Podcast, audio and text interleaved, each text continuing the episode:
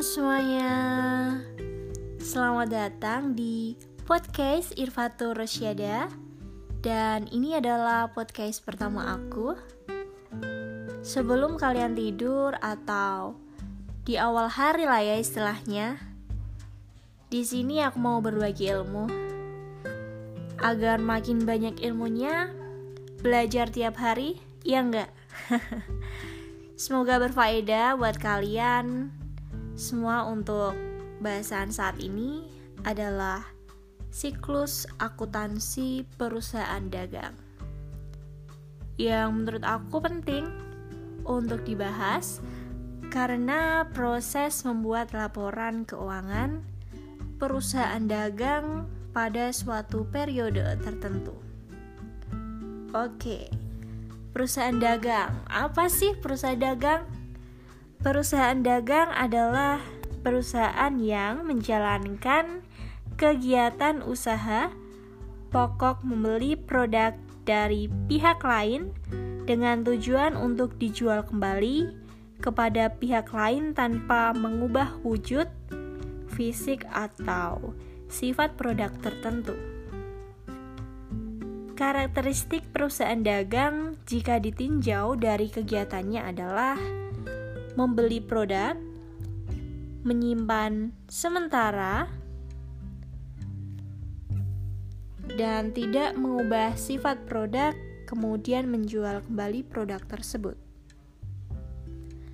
Pada saat perusahaan dagang membeli produk, atau barang akan mengakibatkan aktiva berupa persediaan barang dagangan bertambah yang diimbangi dengan berkurangnya aktiva lain berupa kas atau jika pembelian secara rutin oh sorry jika pembelian secara tunai atau bertambahnya utang dagang jika pembelian dilakukan secara kredit.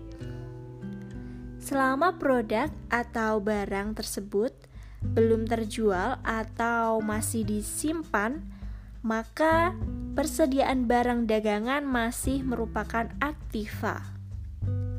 Karena merupakan sumber ekonomi yang memberikan pendapatan di masa yang akan datang.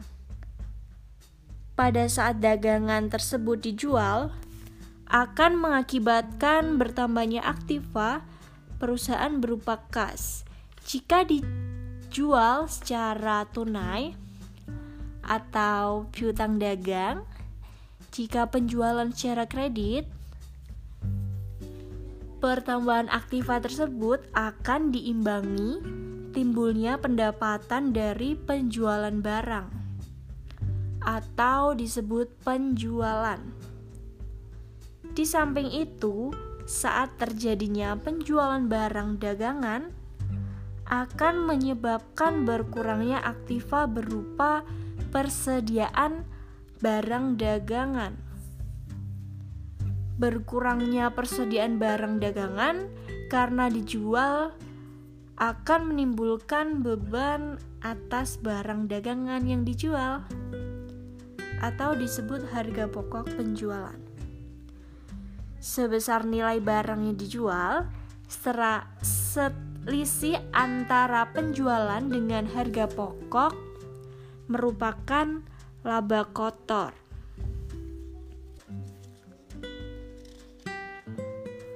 Oke, pertama ada transaksi pembelian dan penjualan barang dagangan.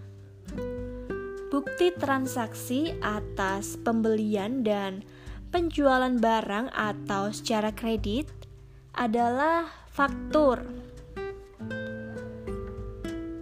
Dan bagi pembeli, bukti transaksi merupakan faktur pembeli. Sedangkan bagi penjual, bukti transaksi tersebut merupakan faktur penjualan. Faktur pada hakikatnya permintaan pembayaran dari penjualan kepada pembeli. Beberapa hal yang perlu diperhatikan, diingat-ingat ya.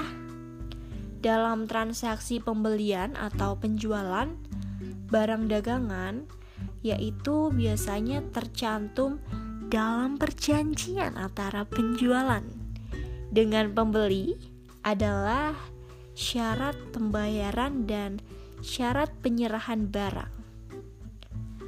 Yang pertama, ada syarat pembayaran. Beberapa syarat pembayaran yang biasanya berlaku dalam transaksi jual beli adalah pembayaran tunai atau on cash. Artinya, pembayaran dilakukan pada saat terjadinya penyerahan barang dari penjual kepada pembeli atau pada saat terjadinya transaksi jual beli. Ada juga pembayaran kredit atau on account.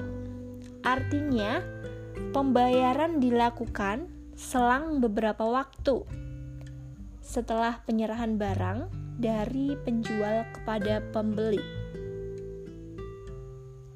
Jangka waktu pembayaran saat jatuh tempo biasanya dicantumkan dalam faktur. Misalnya dalam faktur dicantumkan sebagai berikut. Syarat N per 30 Artinya pembayaran harus dilakukan 30 hari setelah faktur. Syarat 3 per 10 N per 30 artinya jika pembayaran dilakukan dalam jangka waktu 10 hari mendapatkan potongan 3%. Sedangkan pembayaran dilakukan selambat-lambatnya 30 hari setelah tanggal faktur. Syarat 2 per 15 atau end on mount artinya jika pembayaran dilakukan dalam waktu 15 maka akan mendapatkan potongan 2%. Sedangkan pembayaran dilakukan selambat-lambatnya akhir bulan ada syarat penyerahan barang. Syarat penyerahan barang menunjukkan pihak mana di antaranya pembeli atau penjual yang akan menanggung biaya angkut atas barang dari tempat penjualan ke tempat pembeli. Secara umum, syarat penyerahan barang ada dua macam, yaitu ada FOB Destination Point atau Free On Board Destination Point. Artinya biaya angkut barang mulai dari gudang penjualan sampai ke gudang pembeli ditanggung oleh penjual. Yang kedua, FOB Shipping Point atau Free On Board Shipping Point.